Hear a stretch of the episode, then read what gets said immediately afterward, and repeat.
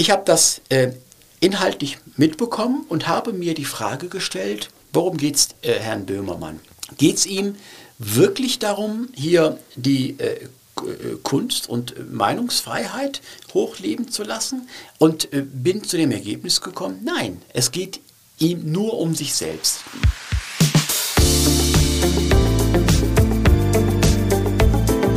Talk mit K. Mit Sarah Brasak. Und Kölner. Hallo natürlich auch an alle, die von außerhalb zuhören. Im Podcast Talk mit K unterhalte ich mich mit interessanten Menschen aus dieser Stadt. Normalerweise im Wechsel mit meiner Kollegin Anne Burgmer. Doch die ist gerade im Urlaub. Schöne Grüße an dieser Stelle.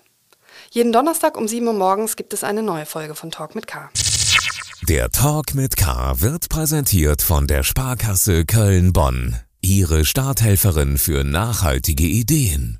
Mit dem S-Green Credit der Sparkasse Köln-Bonn ist ein Zuschuss bis 1600 Euro möglich. Den Link zum Sponsor finden Sie in den Show Notes. Mein Talkgast in dieser Folge heißt Mustafa Kaplan.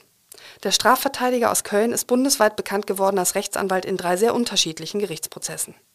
2017 hat er den türkischen Präsidenten Recep Tayyip Erdogan gegen Jan Böhmermann vertreten nach dessen Schmähgedicht im ZDF Neo. Er verteidigt aber auch den Neonazi Stefan Ernst, der 2019 den Kasseler Regierungspräsidenten Walter Lübcke erschossen hat. Sein Motiv? Lübcke hatte sich für Geflüchtete eingesetzt. Im NSU-Prozess hat Kaplan ein Opfer des Nagelbombenattentats von der Kolbstraße in Köln-Mülheim vertreten. In seinem neuen autobiografischen Buch Anwalt der Bösen erzählt Kaplan, warum er Menschen im Gerichtssaal verteidigt, die schwerste Verbrechen begangen haben. Die Islamisten sind Mörder, Sexualstraftäter oder Pädophile. Ich wollte von Kaplan wissen, wie Erdogan ausgerechnet auf ihn gekommen ist als Anwalt. Und ich wollte von ihm unter anderem wissen, warum er immer wieder Fälle annimmt, für die er massiv kritisiert wird. Auch von seinen Freunden und Bekannten. Ich fand das Gespräch sehr spannend und hoffe, es geht Ihnen genauso.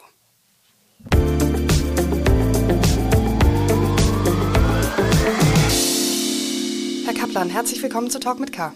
Hallo. Wer Ihr Buch liest, der liest zunächst mal eine sehr interessante Biografie.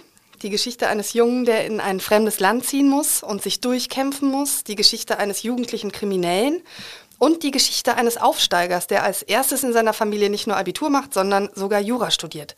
Ich würde gerne mit Ihrem Leben anfangen, bevor wir darüber sprechen, wie es dazu gekommen ist, dass Sie ein Strafverteidiger für spektakuläre Fälle geworden sind, wie Sie zum Anwalt der Bösen geworden sind, um den Titel Ihres Buchs aufzugreifen. Einverstanden? Gerne. Sie sind 54 Jahre alt. So ist es. Sie haben zwei Kinder und Sie sind geschieden, was später im Gespräch noch Thema sein wird. Und Sie haben Ihre Kanzlei in Ehrenfeld auf der Venloer Straße und die Adresse Ihres Büros ist öffentlich im Internet einsehbar, was mich gewundert hat, weil Sie sind ja schon vielfach bedroht worden. Sie haben unter anderem 2018 eine rechtsextreme Hassmail mit dem Betreff NSU 2.0 erhalten und viele weitere Hassmails und Briefe. Haben Sie keine Angst? Naja gut, ich bin ja Anwalt, ich bin Strafverteidiger und ich muss ja für meine Mandanten äh, irgendwie äh, findbar sein. Und äh, insofern, ähm, ich habe das von Anfang an so gemacht, beziehungsweise erst nachdem ich halt meine Internetseite vor knapp zehn Jahren erstellt habe, ähm, habe ich das eingerichtet und äh, danach habe ich es auch nicht mehr verändert. Dann gibt es halt die Spinner, die mich bedrohen, dann wissen die halt, wo meine Kanzlei ist äh, und ich habe aber keine Notwendigkeit gesehen, das nach 2018 in irgendeiner Weise zu verändern. Geboren worden sind Sie nicht in Köln, sondern in der Türkei. Und ihre Familie wurde früh auseinandergerissen, als ihr Vater nämlich als Gastarbeiter nach Köln gezogen ist, um bei Ford zu arbeiten. Und da waren sie noch ein sehr kleiner Junge. Und nach einiger Zeit hat dann ihr Vater seine Frau nachgeholt und etliche Jahre später erst sie, die bis dahin bei ihren Großeltern in einem türkischen Dorf gelebt haben. Sie sind also als Achtjähriger nach Köln-Mühlheim gezogen, ohne ein Wort Deutsch zu können, völlig entfremdet auch von ihren Eltern, die sie lange nicht mehr gesehen hatten. Wie war das für sie in Deutschland anzukommen? Ähm, nicht schön, äh, weil ich auch nicht äh, nach Deutschland kommen wollte. Ich habe zwar, also mein Vater ist 1969 nach Deutschland als äh, sogenannter Gastarbeiter gekommen, da war ich gerade ein Jahr alt. Ich erinnere mich nicht ähm, an die Zeit, äh, dieses eine Jahr, die wir da gemeinsam hatten, erinnere ich mich nicht.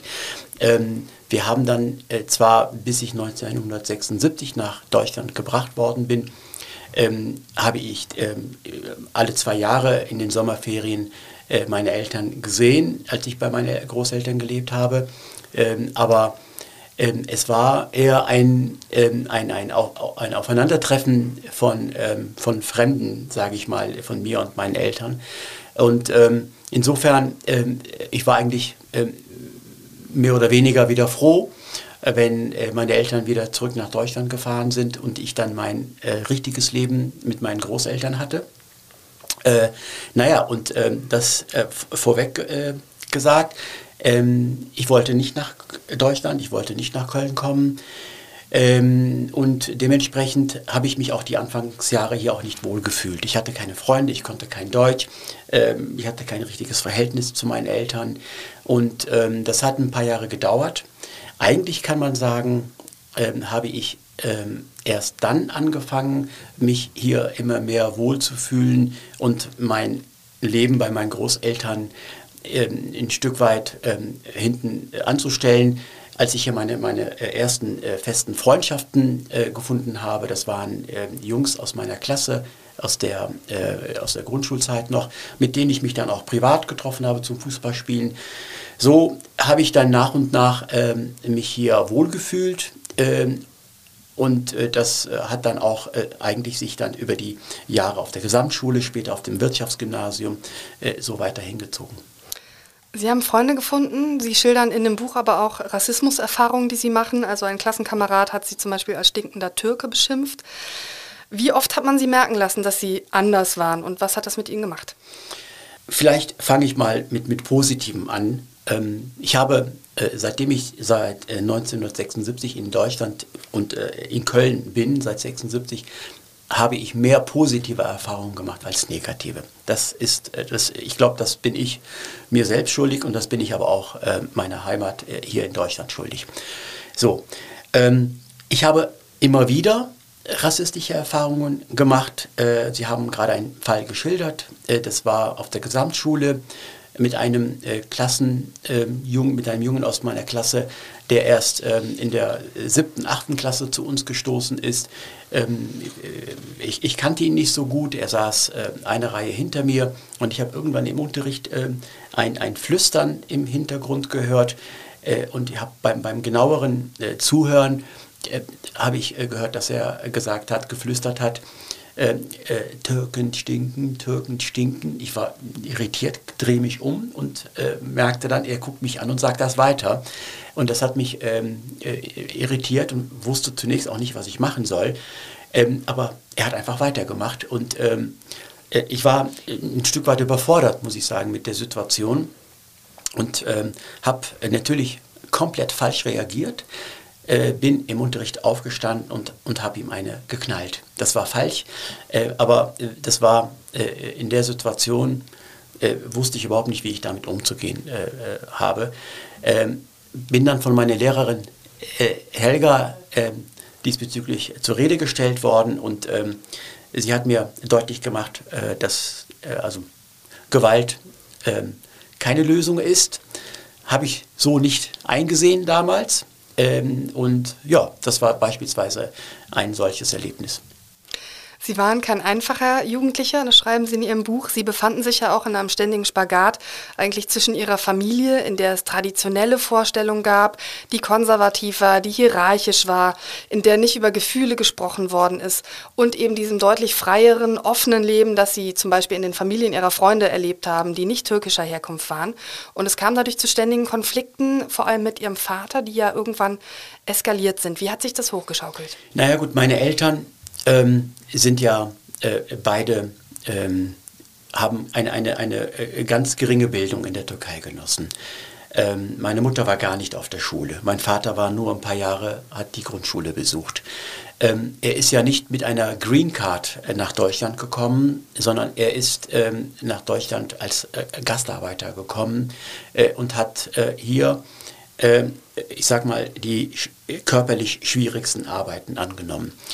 Das heißt, ähm, mein Vater ist nicht als Akademiker nach Deutschland gekommen und hat dementsprechend auch über ähm, äh, keine, keine Idee gehabt, keine Vorstellung gehabt, äh, wie ist das in Deutschland, worauf legt man Wert, wie, was ist Aufklärung, was ist sexuelle Aufklärung, ähm, welche politische Richtung verfolgt die Bundesrepublik. Ähm, überhaupt, was ist überhaupt, inwiefern setzt man sich mit Politik auseinander? Äh, was, ist äh, eine, äh, was ist eine soziale Politik? Was ist eine, also ich könnte das, man, man könnte ja die Fragen äh, beliebig fortsetzen. Äh, und dementsprechend äh, war ja auch für meine Eltern Bildung oder, oder das Bildung als etwas Wichtiges anzusehen, war kein großes Thema. woher sollte das auch kommen, weil sie selbst da ja keine Erfahrung mit hatten. Und Sie haben recht, in meinem Freundeskreis ähm, hatte ich äh, mit, ähm, äh, mit, mit, Familien zu tun, die eher aus dem äh, äh sozial-liberalen ähm, Umfeld ähm, äh, stammen und habe da, wenn man so will, auf der einen Seite meine Familie, meine Eltern, äh, die eher äh, konservativ äh, waren und auf der anderen Seite die Familie meiner Freunde, die eher links, linksliberal eingestellt waren, waren das zwei unterschiedliche Welten. Und ich habe mich in diesen zwei unterschiedlichen Welten versucht zurechtzufinden.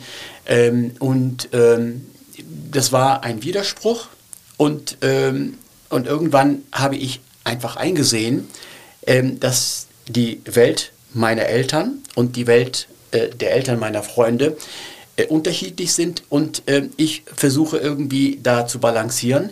Ähm, das hatte zur Folge, dass ich einfach irgendwann äh, angefangen habe, bestimmte Themen mit meinen Eltern nicht mehr zu besprechen. Über Politik habe ich mit ihnen nicht mehr gesprochen. Über meine Freundinnen habe ich mit meinen Eltern nicht gesprochen. Über Sexualität habe ich mit meinen Eltern nicht gesprochen. Auch darüber nicht, ähm, ähm, wie ich meine Zukunft äh, plane, organisiere, ob ich ähm, Abitur mache, ob ich studiere, wenn ja, was ich studiere oder ob ich lieber eine Ausbildung mache. Das waren Themen, da würde man sich wahrscheinlich heute äh, wundern, wie das funktioniert hat damals, aber das waren Themen, die ich eigentlich nur im Freundeskreis äh, besprochen und entschieden habe und äh, die, meine Entscheidung meinen Eltern dann quasi fertig serviert habe. Sie sind dann mit 19 auch ausgezogen, auch gegen den Willen ihrer, ihrer Eltern, was dann zunächst mal zum Bruch geführt hat. Ja, also das war, ähm, das, das gab es nicht. Äh, das äh, gab es äh, nicht nur bei meinen Eltern nicht, das äh, gab es insgesamt bei türkischen Familien nicht. Und das betraf natürlich nicht nur, wenn ähm, äh, Mädchen äh, ausziehen wollen, das betraf genauso gut auch, wenn Jungs von zu Hause ausziehen wollen. Ähm, ich habe auch lange überlegt, wie ich es meinen Eltern sagen soll. Ich hatte den Mietvertrag schon mal unterschrieben und ich wusste, dass das äh, Knatsch gibt, ich wusste, dass das Ärger gibt, aber ähm, ich wusste, dass es, es gibt keine andere Alternative dazu. Und ich habe es irgendwann dann, als es feststand, in vier Wochen äh, ziehe ich aus, ähm, dann habe ich doch den äh, Mut zusammengefasst und gefunden und das meinen Eltern zu sagen. Äh, und äh, sie, haben, sie waren verletzt ähm, und ähm, haben äh, dann entschieden, die vier Wochen nicht abzuwarten ähm, und haben dann, äh, es, es, hat, es hat äh, Ärger gegeben und äh, ich bin dann halt mehr oder weniger von zu Hause ausgezogen worden. Sie sind deutschlandweit möglicherweise der einzige Strafverteidiger, zumindest der einzige, von dem ich weiß, von dem jetzt öffentlich bekannt ist, dass er als Jugendlicher selbst kriminell war. Was war das für eine Gang, der Sie sich als Teenager angeschlossen haben? Ähm, ähm, ich habe mich äh, äh, schwer damit getan, das überhaupt äh, äh zu, äh, in, in, dem Buch zu ähm, schreiben, äh, weil, weil meine Kinder das auch nicht gewusst haben. Die Gang nannte, nannte sich Peppies. und ich bin da mit 16, 16,5 Jahre alt war ich da ungefähr, bin ich da über einen Freund reingerutscht, den ich im Schwimmverein kennengelernt habe. Eine Gang in Köln-Mühlheim. Eine Gang in Köln-Mühlheim äh, und äh, wir sind da, äh, also ich bin da mit reingerutscht und das hatte angefangen mit, mit, mit kleineren Schlägereien, sage ich mal. Das hat dann aber sich in negativer Hinsicht weiterentwickelt. Nach den Schlägereien ist man bewusst Leute angegangen, um beispielsweise die abzuziehen. Damals gab es ja noch keine Handys, aber man konnte die teuren Jacken abziehen. Das haben wir gemacht. Ähm, es ging dann weiter dass man äh, dann beispielsweise ähm, äh, Autos eingebrochen ist äh, und dann auch Autoradios. Das war damals noch ein bisschen einfacher als heute. Ich glaube, heute wüsste man gar nicht, wo sich ein Autoradio befindet. Ähm, das war äh, eine äh, ganz schräge Phase von mir und deswegen habe ich lange überlegt, ob ich es äh, mit reinnehme oder nicht mit reinnehme und ob, ob, ob, das, ob ich da meinen mein Vorbildcharakter gegenüber meinen Kindern insbesondere gegenüber meinen Kindern, äh, da in irgendeiner Weise äh, ja, äh, mich in, in, Probleme bringe. Und ähm, habe dann aber gesagt, komm, das ist eine Autobiografie. Und ähm, bevor es irgendwie, ich sag mal, ähm, von Dritten heraus ähm, äh, gebracht wird und bevor äh, Dritte dann sch darüber schreiben und ich mich, mich dann insbesondere gegenüber meinen Kindern dann rechtfertigen muss, dann ähm, kann ich es besser steuern, wenn ich das selber schreibe und dann kann ich es Ihnen erklären. Ähm, kurz gesagt, es war ähm, komplett dumm, falsch und äh, es hätte komplett in die Hose gehen können. Ich hätte, äh, das waren ja teilweise Verbrechen, die da, äh, äh ich sag mal, begangen worden sind, wenn man von Raub ausgeht. Äh, und äh, naja, es war falsch und es gehört aber zu meiner, zu meinem, ähm, zu meiner jugendlichen Phase dazu. Und ähm, ich bin froh, dass das nur eine kurze Phase war und ich dann auch unproblematisch da wieder ausgestiegen bin. Sie haben gerade gesagt, Menschen abziehen, äh, verprügeln, also Raubüberfälle letztlich auch. Sie hätten ja leicht auch selbst im Gefängnis landen können, oder? Ähm, wenn ich heute sehe, äh, für äh, äh manchmal für welche Lappalien eigentlich dann äh, jugendliche Heranwachsende dann wegen Raubes oder wegen räuberischer Erpressung, Lappalien in Anführungsstrichen, ähm, ab, äh, angeklagt werden, dann habe ich natürlich auch Mandanten, äh, wenn das äh, mehrfach vorkommt, äh, dass die natürlich dann irgendwann äh, auch äh, äh, mit, mit, mit, also mit Strafhaft und Untersuchungshaft rechnen müssen. Da habe ich ganz viele Beispiele dafür. Und ähm, wenn man dann nicht irgendwann den Absprung schafft, natürlich ist das dann ein Thema. Und das ist ein großes Problem. Und ähm, ich habe es zum Glück geschafft, dann einfach ähm, von mir aus dann aus dieser Gang auszusteigen. Äh, und äh, ja, ich bin froh darüber.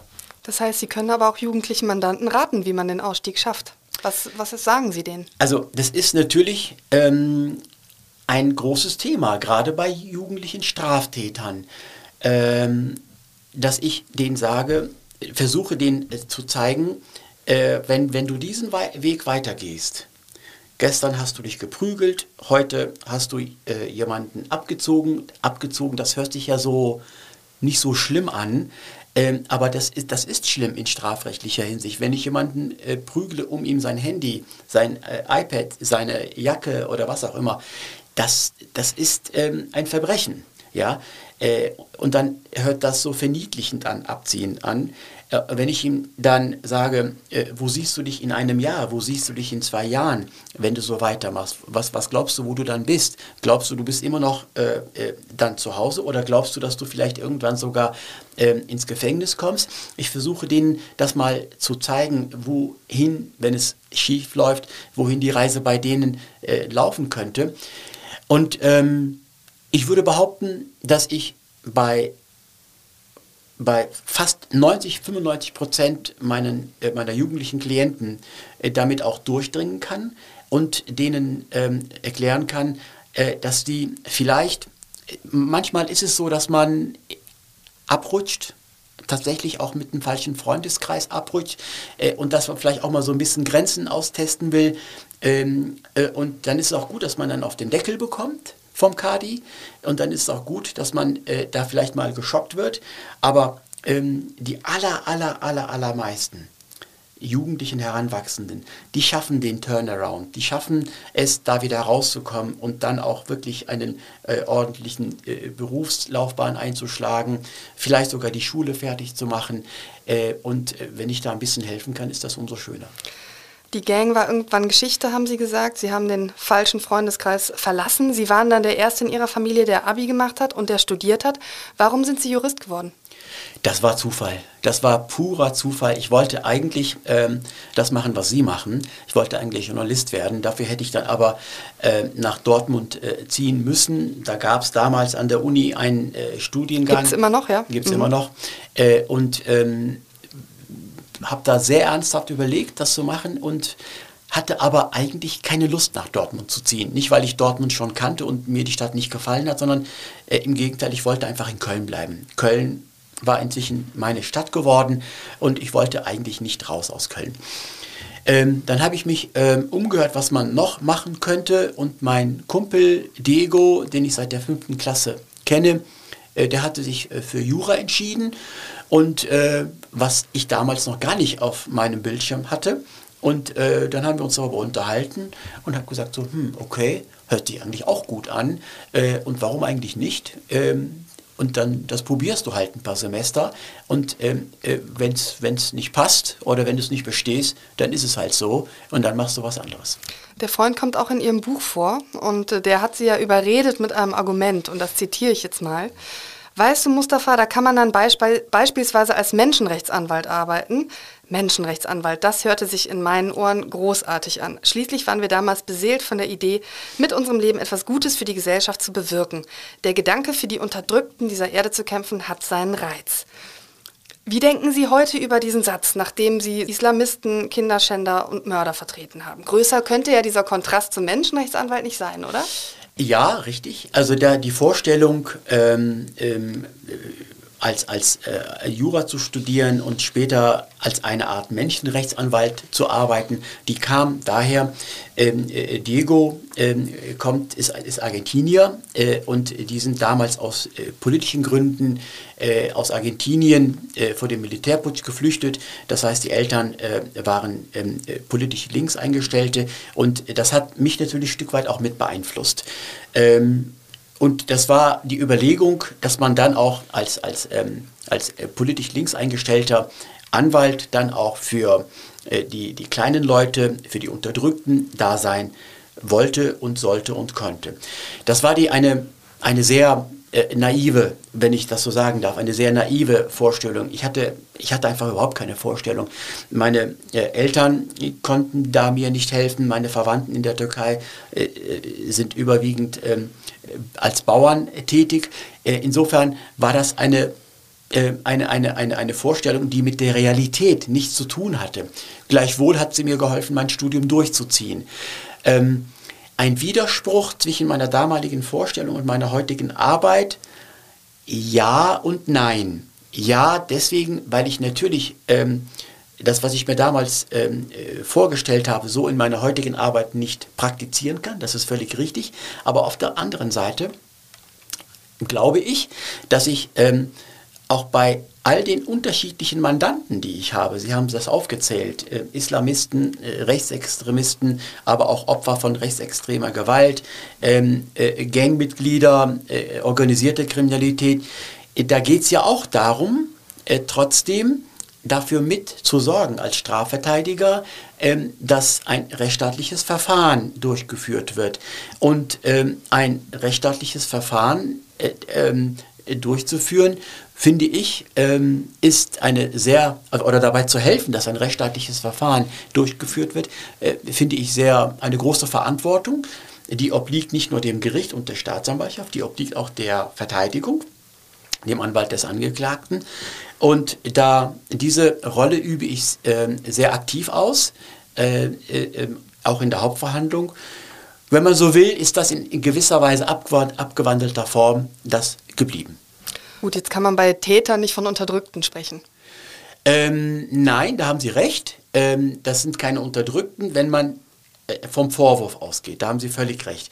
Darauf war das auch nicht bezogen. Sondern ähm, wenn ein Angeklagter, ich nehme den Begriff Angeklagter, nicht Täter, äh, wenn ein Angeklagter äh, sich einem Strafverfahren gegenüber sieht, dann hat er ja den Staat äh, gegen sich. So, äh, und ähm, er hat äh, die Staatsanwaltschaft gegen sich, er hat ähm, im Prinzip äh, mehrere Seiten, die gegen ihn in gewisser Weise agieren. Auch wenn mir jetzt viele Richter widersprechen würden. Äh, aber äh, der Faktor ist es so. Und ähm, er hat dann nur äh, den, die eine einzige Person, die ihm dabei helfen kann, ein, ein, ein äh, sachgerechtes Ergebnis, ein, ein, ein, ein rechtsstaatliches Ergebnis herbeizuführen.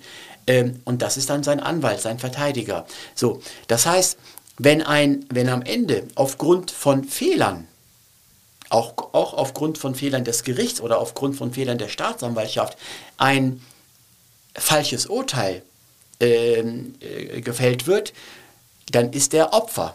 Dann ist der Opfer äh, äh, durch das falsche Urteil. Äh, darauf war das bezogen und das versuche ich dann zu verhindern.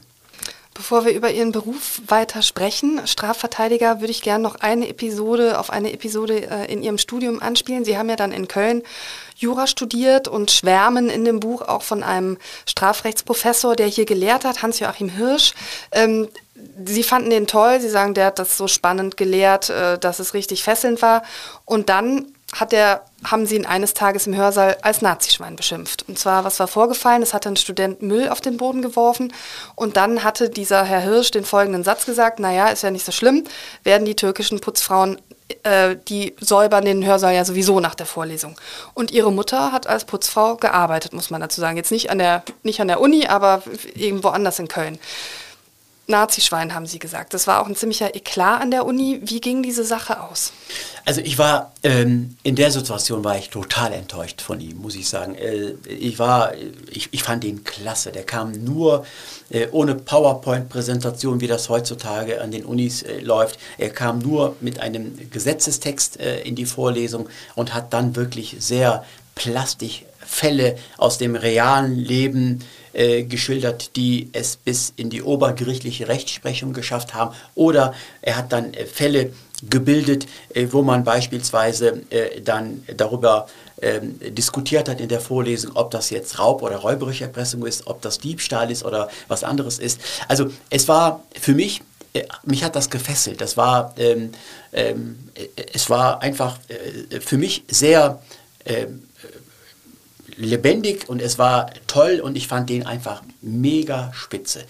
Und das hat mich komplett, äh, hat mir das die, die, die, die Füße unter dem Boden weggerissen, als er dann diesen Satz von sich gab, weil ich das auch nicht äh, äh, so erwartet habe. Ähm, hätte ja, also er hätte ja einfach nur sagen können, ist nicht so schlimm, dass ähm, wir machen jetzt einfach in der Vorlesung weiter. Warum er denn diesen Halbsatz mit den türkischen Putzfrauen äh, gesagt hat, das äh, verstehe ich bis heute nicht, aber er hat es gemacht. Naja, ähm, ich habe dann äh, entschieden, die Vorlesung dann, äh, also als die Vorlesung noch lief, ich wollte nicht bis zum Ende da warten und ähm, wollte dann äh, raus. Ähm, Problem war nur, ich musste an ihm vorbei es gab einfach nur diesen einen Ausgang. Ich musste an ihm vorbei und ich habe schon, ähm, als ich mich da in, in, in, äh, Richtung Ausgang, also in seine Richtung dann äh, bewegt habe, äh, schon gedacht, oh ja, der guckt dich an, der hat jetzt aufgehört äh, mit seiner Vorlesung äh, und ähm, guck auf den Boden und geh einfach raus, Mustafa. Und das war eigentlich mein, meine feste Absicht, das genauso zu machen. Ähm, dann habe ich mich aber selbst überrascht, indem ich dann einfach stehen geblieben bin vor ihm und gesagt habe und, und ihn gefragt habe, warum er das mit den türkischen Putzfrauen gesagt hat. Seine Reaktion, äh, er, äh, ich weiß auch nicht, was er dann in der Situation gedacht hat, ob ich dann körperlich werde, äh, war dann, äh, was mir einfiel, seine Vorlesung zu stören, ob ich, äh, äh, ob das jetzt Usus sei. Ich habe dann ähm, in der Situation nur noch, ich wollte mich auf keine Diskussion einlassen und äh, habe mich äh, nur über seine Antwort geärgert und habe ihn dann in der Situation als Nazischwein beschimpft. Er hat mir noch geisteskrank hinterhergerufen, also alles gut. Ähm, naja, ich habe gedacht, so, okay, das war's. Äh, die äh, die ähm, Jura kannst du dir jetzt abschmieren, äh, du wirst hier auf keinen grünen Zweig mehr kommen.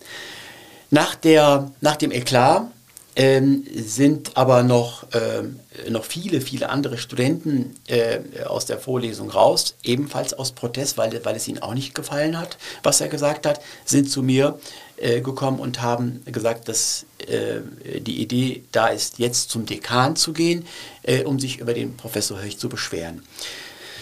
Ich habe gesagt, ich komme gerne mit, ich kriege aber keinen Satz mehr raus. Ich war komplett fertig.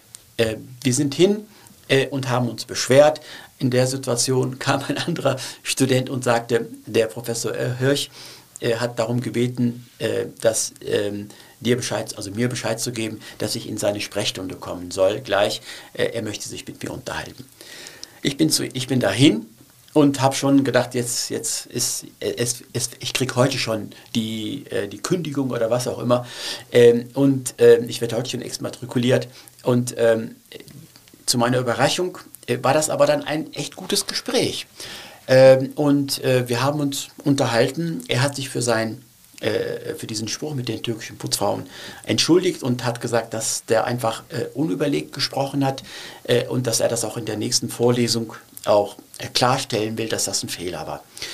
Ähm, ich habe mich für mein Nazischwein bei ihm entschuldigt und äh, bin dann tatsächlich auch zu der nächsten Vorlesung hin und er hat Wort gehalten. Und das äh, äh, muss ich sagen, fand ich gut und ähm, habe immer noch ein paar Semester lang überlegt, so, naja, ob der das wirklich so ohne weiteres vergisst oder ob, der, ob, ob die Rechnung dann am Ende, wenn ich mein Examen schreibe, dann doch noch äh, mir äh, auf den Tisch kommt. Das war ich mir nicht so ganz sicher, aber es ist gut ausgegangen. Sie haben dann nach dem Examen zunächst mal als Rechtsanwalt gearbeitet und da jetzt nicht nur Menschen verteidigt, die etwas Böses äh, begangen haben, die Straftaten begangen haben, sondern auch andere Fälle übernommen, haben sich dann irgendwann mal äh, sozusagen auf ihre Karriere als Strafverteidiger konzentriert und sagen aber, dass dieses Jurastudium einen eigentlich überhaupt nicht darauf vorbereitet, auf ähm, dieses Stehen im Gerichtssaal und ähm, die Verteidigung, weshalb Sie dann anfangs auch gewaltige Fehler gemacht haben im Gerichtssaal. Welchen werden Sie nie vergessen? Heutzutage ist das, glaube ich, ein bisschen anders. Die Ausbildung an der Uni ist äh, heutzutage, glaube ich, bereitet einen, äh, einen zukünftigen Anwalt auf seine Arbeit besser vor, ähm, was ich so mitbekomme. Ähm, äh, bei mir war das so, dass ähm, man irgendwann das erste und das zweite Staatsexamen hatte aber eigentlich nicht genau wusste, ähm, wie, wie mache ich das jetzt als Anwalt, wie gehe ich das jetzt an? Ähm, äh, ist Vorschuss angebracht anzunehmen, wie viel? 100 Euro, 500 Euro, beziehungsweise am Anfang war es ja damals ja Markt. Ähm, ähm wie spreche ich mit dem Mandanten? Komme ich da selbstbewusst daher oder komme ich da eher so ein bisschen zurück? Also ich musste mich da komplett ähm, da erstmal finden. Ähm, naja gut, ich erinnere mich, äh, da, da, gehe ich im Buch ja auch darauf ein, äh, ich erinnere mich an meinen ersten Fall äh, vor dem Amtsgericht Leverkusen. Das war ein, ein Schmerzensgeldverfahren ähm, und das war ein zivilgerichtliches Verfahren. Ähm, und äh, da habe ich äh, aus, aus meiner Sicht 1000 äh, Mark also jemand hatte meinen Mandanten übelst zusammengeschlagen und hatte dann 1000 Mark Schmerzensgeld eingeklagt. Äh, und am Ende des Tages habe ich im Gerichtstermin einen Rüffel vom Vorsitzenden bekommen, äh, ob mir die üblichen äh, Sätze, Schmerzensgeldsätze nicht bekannt seien, warum ich nicht mehr äh, eingeklagt hätte. Äh, und im, Endeffekt bin ich froh, dass der Mandant nicht dabei war bei dem, bei dem Hauptverhandlungstermin. Ähm, dass äh, am Ende haben wir uns dann, damit der Prozess einfach ähm, auch nicht, nicht noch mehr in die Länge gezogen wird, habe ich mich mit dem, mit dem, äh, mit dem gegnerischen Anwalt dann auf eine höhere Schmerzensgeldsumme verständigt. Ähm, das sind Sachen, die passieren äh, und die natürlich äh, erst dann, erst recht dann passieren, äh, wenn man äh, ein Berufsanfänger ist und wenn man äh, nicht spezialisiert ist. Ähm, solange man das wieder korrigieren kann, ist ja alles wieder gut. Sie hatten dann Ihre Anwaltskanzlei in Mülheim und einige Ihrer Klienten kannten Sie aus dieser Gang, in der Sie als Teenager waren, die eben nicht abgekommen waren von der schiefen Bahn, sondern die weitergemacht haben. Und die haben Sie dann verteidigt. Wie muss man sich das vorstellen? Kommt dann ein Anruf aus dem Gefängnis und jemand sagt, Mustafa, wir kennen uns von früher, jetzt habe ich jemanden umgebracht, hilf mir?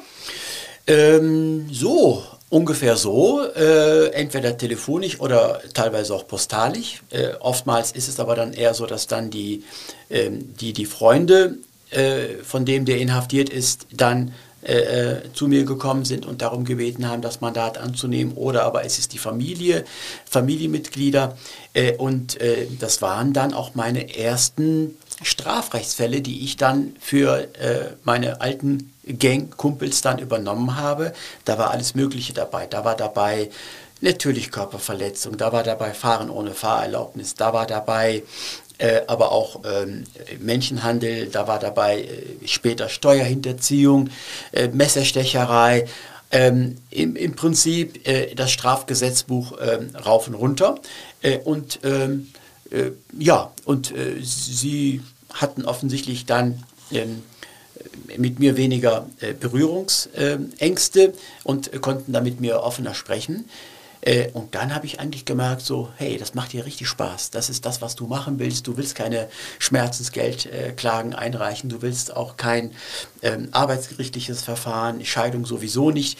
Äh, aber das ist das, was, was mir liegt. Und das ist das, wo ich vielleicht auch ähm, am ehesten dann auch etwas erreichen kann für den Mandanten äh, stellen Sie sich vor, äh, da wird jemand vielleicht aufgrund einer Falschaussage äh, kommt in Untersuchungshaft. Und wenn ich dann als sein Verteidiger dafür sorgen kann, dass er dann äh, aus der Untersuchungshaft kommt und noch später im Gerichtstermin vielleicht sogar äh, ein Freispruch für ihn erwirken kann oder ein milderes Urteil als das, was ursprünglich angeklagt worden ist, ähm, ist ein schönes Gefühl für mich. Ihr Buch heißt Anwalt der Bösen, nicht weil die Menschen, die sie verteidigen, weil sie die für böse halten, sondern weil ihnen das vorgeworfen wird, dass sie die Bösen verteidigen. Und sie argumentieren, dass ein Rechtsstaat wie Deutschland gerade auszeichnet, dass jeder ein Recht auf ein faires Strafverfahren hat. Sie haben das eben schon gesagt, eben auch derjenige, der schwerste Straftaten begangen hat. Und dass Sie als Rechtsanwalt einen Eid geleistet haben, die verfassungsmäßige Ordnung, so heißt es, zu schützen. Und das kann ich absolut nachvollziehen. Sie haben aber natürlich als Strafverteidiger ja auch einen Spielraum. Also ich sag mal so, Präsident Erdogan oder der Neonazi Stefan Ernst, die hätten ja auch andere Anwälte bekommen, wenn sie die abgelehnt hätten. Sie waren ja jetzt nicht die letzte Option für die beiden. Sie hätten also auch Nein sagen können. Ja, richtig, hätte ich, hätte ich machen können. Und warum haben Sie es nicht? Weil ich das nicht machen wollte. Ich wollte nicht Nein sagen. Also ähm, äh, niemand hat mich dazu äh, gezwungen. Natürlich nicht, weder äh, Präsident Erdogan noch äh, Stefan Ernst. Ähm, also äh, nein, ich bin gefragt worden, ob ich mir das vorstellen kann äh, und ähm, habe bei beiden ähm, Fällen überlegt, ähm, worum geht es, kann ich da helfen, wie kann ich helfen, was ist da bisher äh, diesbezüglich bekannt? Äh, und, ähm, äh, und war bei beiden dann, obwohl man das miteinander gar nicht vergleichen kann. Bei Präsident Erdogan, äh, das war ja, äh, äh, da ging es ja eher darum, ähm, ähm, ich sag mal, widerstreitende grundrechtliche Interessen von Präsident Erdogan auf der einen Seite äh, und äh, Herrn Böhmermann auf der anderen Seite. Äh, und während es beim äh, Angeklagten Ernst eher darum ging, ähm, hat er, ähm, äh, hat er äh, Ernst Lübcke getötet, also hat er ihn ermordet oder ist es Totschlag? hat Stefan Ernst äh, noch äh, einen versuchten Mord an einem irakischen Flüchtling begangen. Das sind so die Fragen, die da eine Rolle gespielt haben. Und ähm, naja, und ähm, ich habe äh, bei Stefan Ernst das davon abhängig gemacht, ähm, äh, wie das Gespräch mit ihm verlaufen wird, das direkte Gespräch in der Justizvollzugsanstalt in Kassel, wie das verlaufen wird. Ähm, habe es auch für möglich gehalten, dass es ihm ähm, nur darum geht, ähm, ähm, mich ein Stück weit äh, nur deshalb zu beauftragen, um nach außen hin ähm, zu behaupten oder zu zeigen, äh, so schlimm kann ich ja gar nicht sein, wenn ich hier einen türkischstämmigen Anwalt habe. Das, das war eine mögliche, ein mögliches Szenario, was ich mir überlegt habe. Deswegen war das Gespräch ja so wichtig mit ihm. Habe festgestellt, ähm, das ist ein ganz normales Anwalts-Mandantengespräch. Äh, ich kann äh, mir vorstellen, ihn zu verteidigen äh, und ich kann mir vorstellen, dann auch professionell mit ihm für diesen Fall zusammenzuarbeiten. Das habe ich klargestellt und das äh, erhält sich daran bis heute. Wir haben ja äh, noch sehr eng Kontakt. Ich besuche ihn äh, regelmäßig in der JVA und ähm, ich habe mir vorgenommen, ihn auch noch äh, sehr lange zu begleiten, um seinen Werdegang äh, äh, zu begleiten. Äh, und bei Präsident Erdogan war es in erster Linie, ich habe mit ihm ja nie kommuniziert, sondern über sein Büro.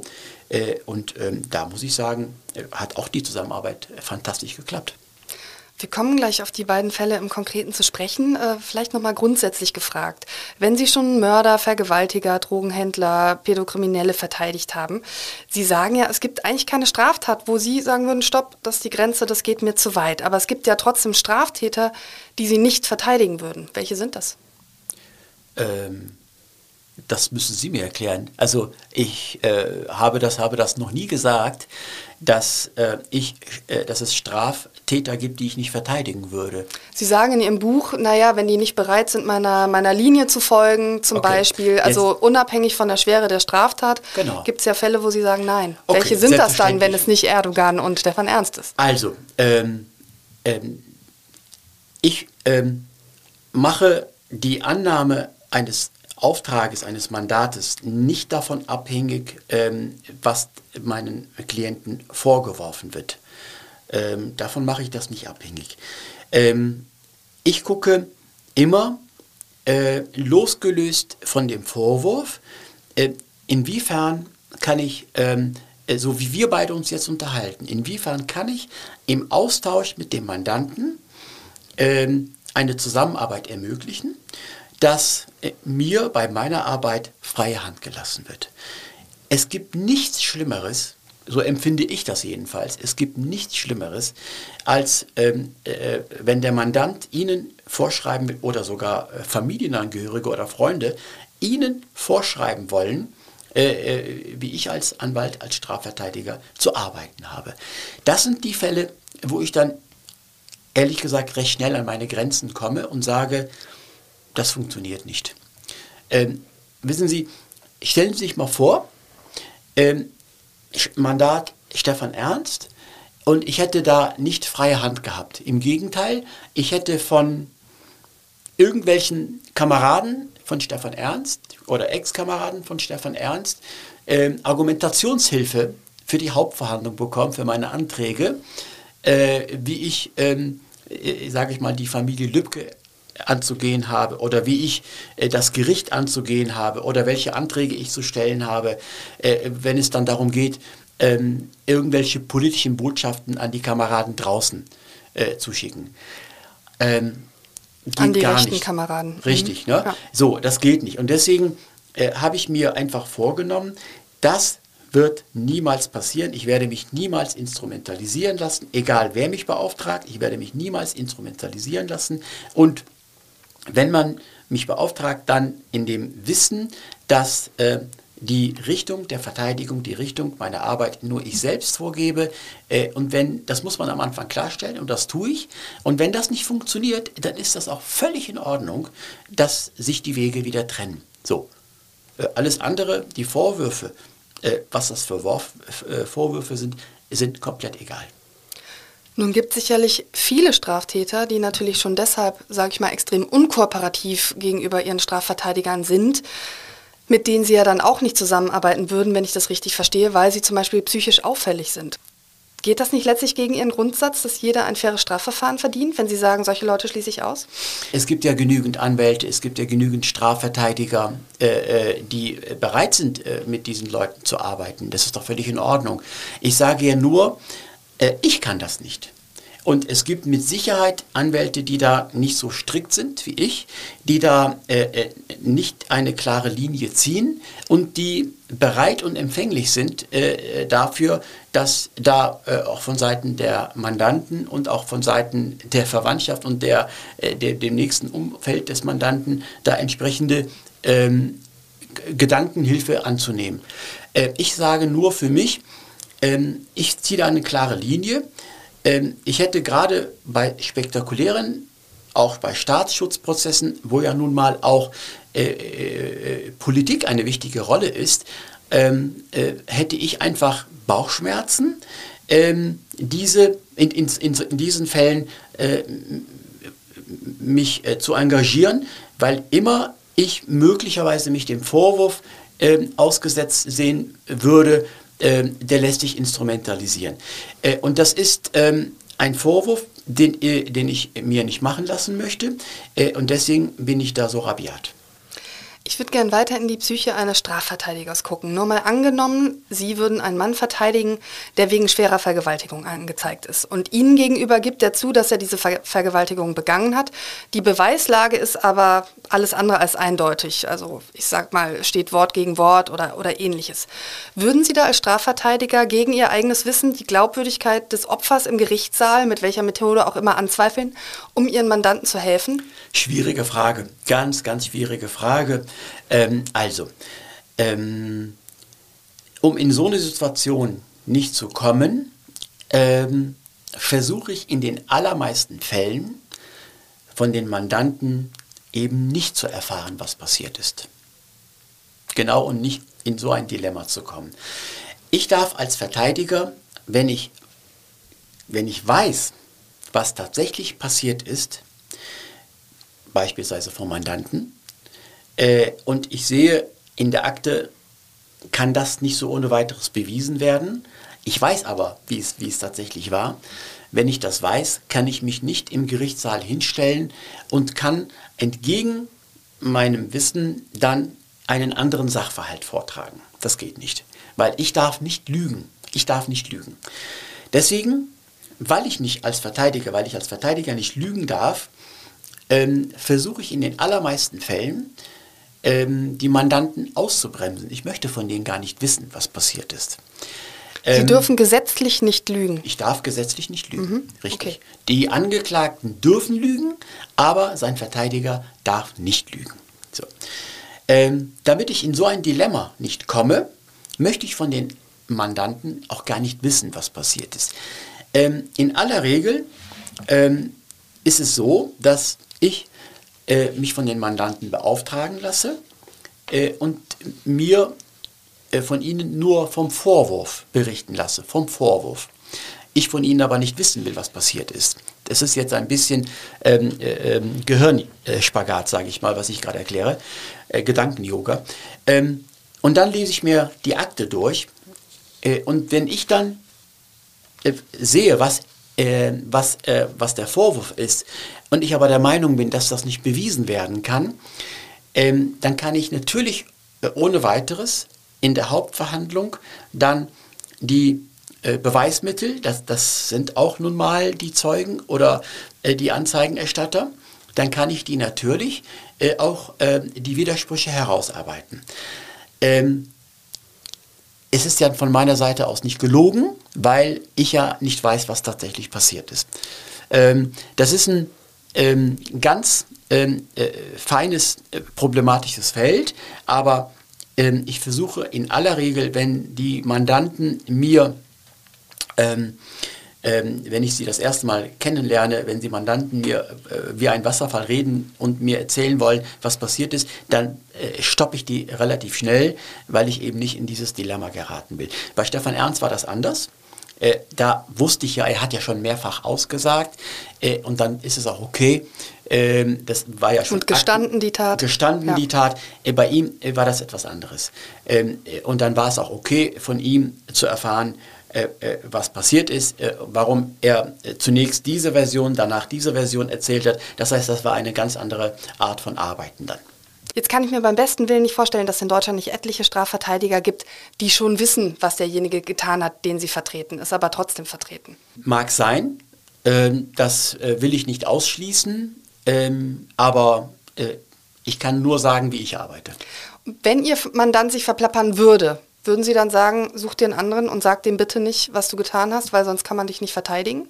Wie geht man da vor? Ach so, Sie meinen, bevor er mir, bevor er mir erzählt hat. Ähm es kann ja mal passieren, dass er sagt, ich muss es dir jetzt trotzdem sagen oder Ihnen, äh, ich habe es getan.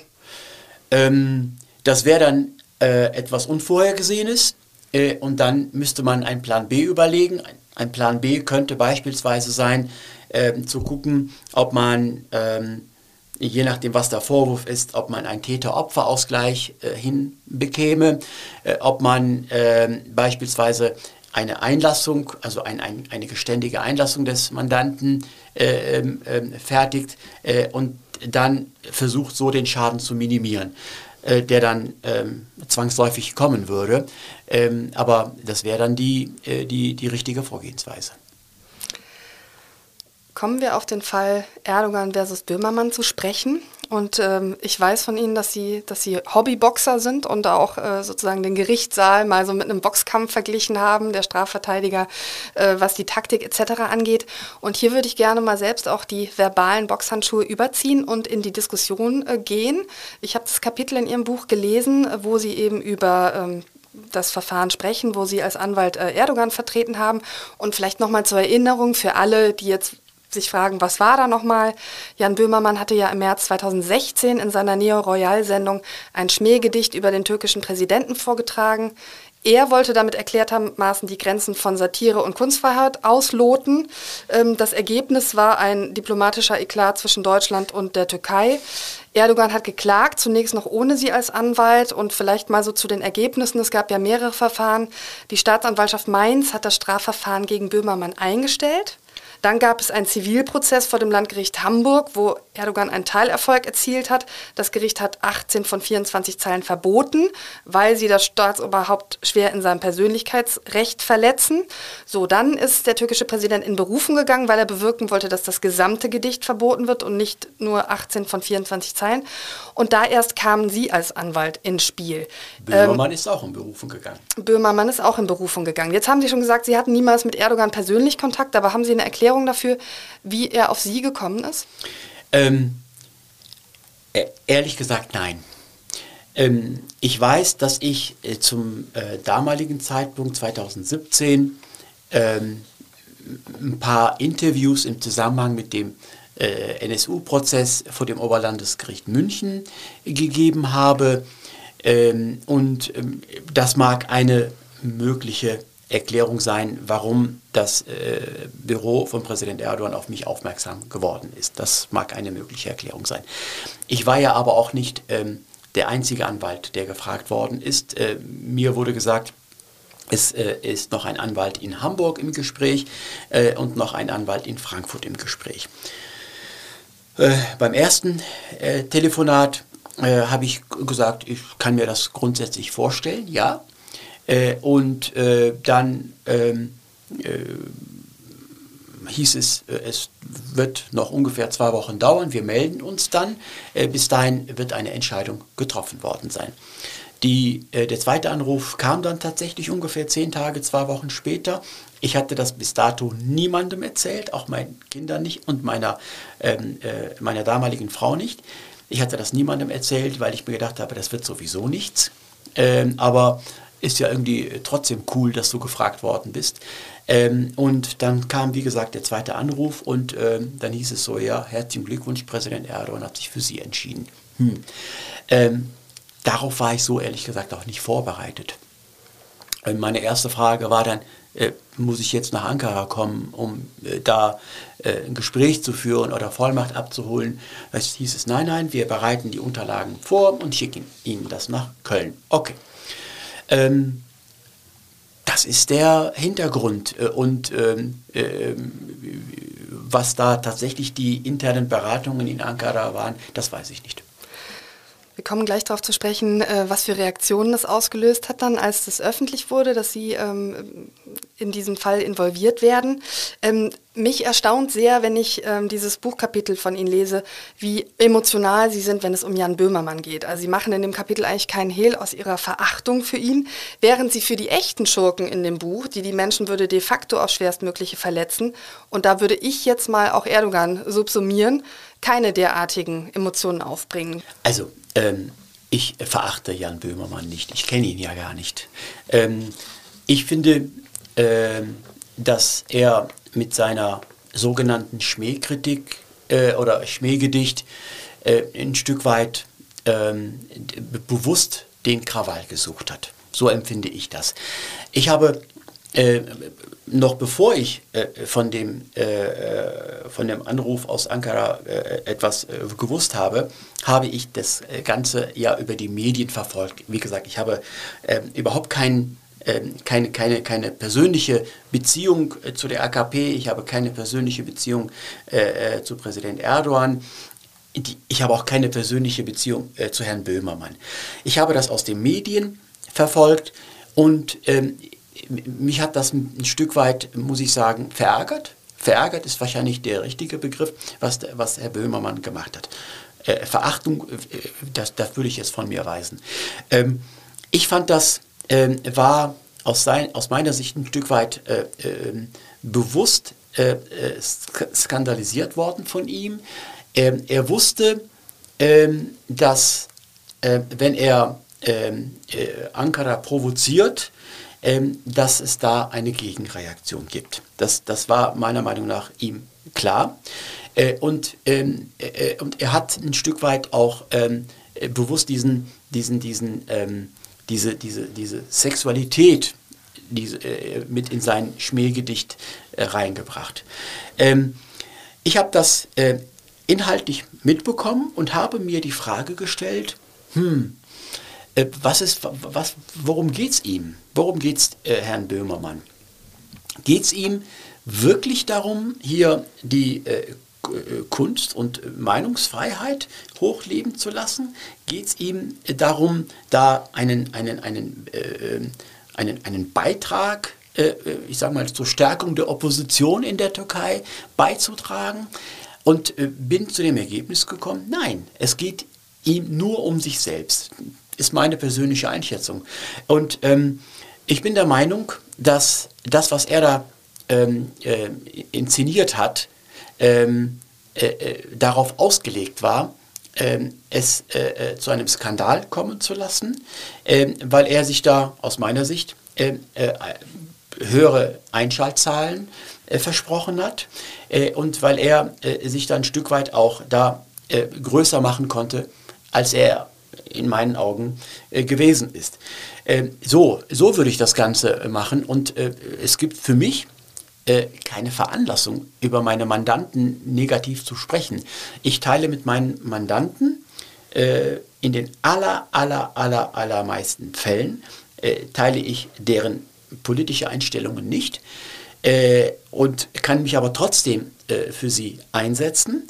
Äh, das liegt einfach daran, dass wenn ich jetzt äh, äh, für mich festlegen würde, dass ich wirklich nur, ich bin ja nun mal seit über 20 Jahren Mitglied bei den Grünen, und wenn ich jetzt sagen würde, ich nehme nur Klientel aus diesem äh, grünen Milieu an, äh, dann könnte ich wahrscheinlich meine Miete nicht bezahlen. Äh, und insofern, nein, es gibt den Mustafa Kaplan, der privat seine politische Meinung hat und es gibt den Strafverteidiger Mustafa Kaplan. Und ich versuche das strikt voneinander zu trennen. Sie stellen im Kapitel die rhetorische Frage, hätte sich Böhmermann eigentlich auch getraut, solche menschenverachtenden, rassistischen und sexistischen Gedichte beispielsweise über Donald Trump, Benjamin Netanyahu oder Papst Franziskus vor einem Millionenpublikum aufzusagen?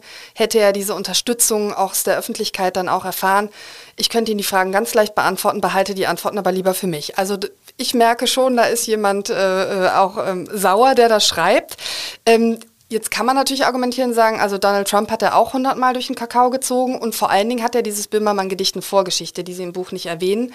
Es gab ja diese NDR-Satire-Sendung Extra 3, ein satirisches, kritisches Lied über Erdogan. Das hat ja dafür, dazu geführt, dass der deutsche Botschafter der Türkei in der Türkei gleich zweimal einbestellt worden war das hat man dann wiederum in Deutschland sehr kritisch gesehen, hat gesagt, also das ist ein Angriff auch auf die Pressefreiheit. Und diese unangemessene Reaktion war ja dann der Anlass für Böhmermann, das Thema aufzugreifen und zu fragen, was darf Satire eigentlich? Also wer diese Vorgeschichte kennt, weiß jetzt, warum es Erdogan getroffen hat. Da haben Sie völlig recht. Das ist, das ist absolut richtig.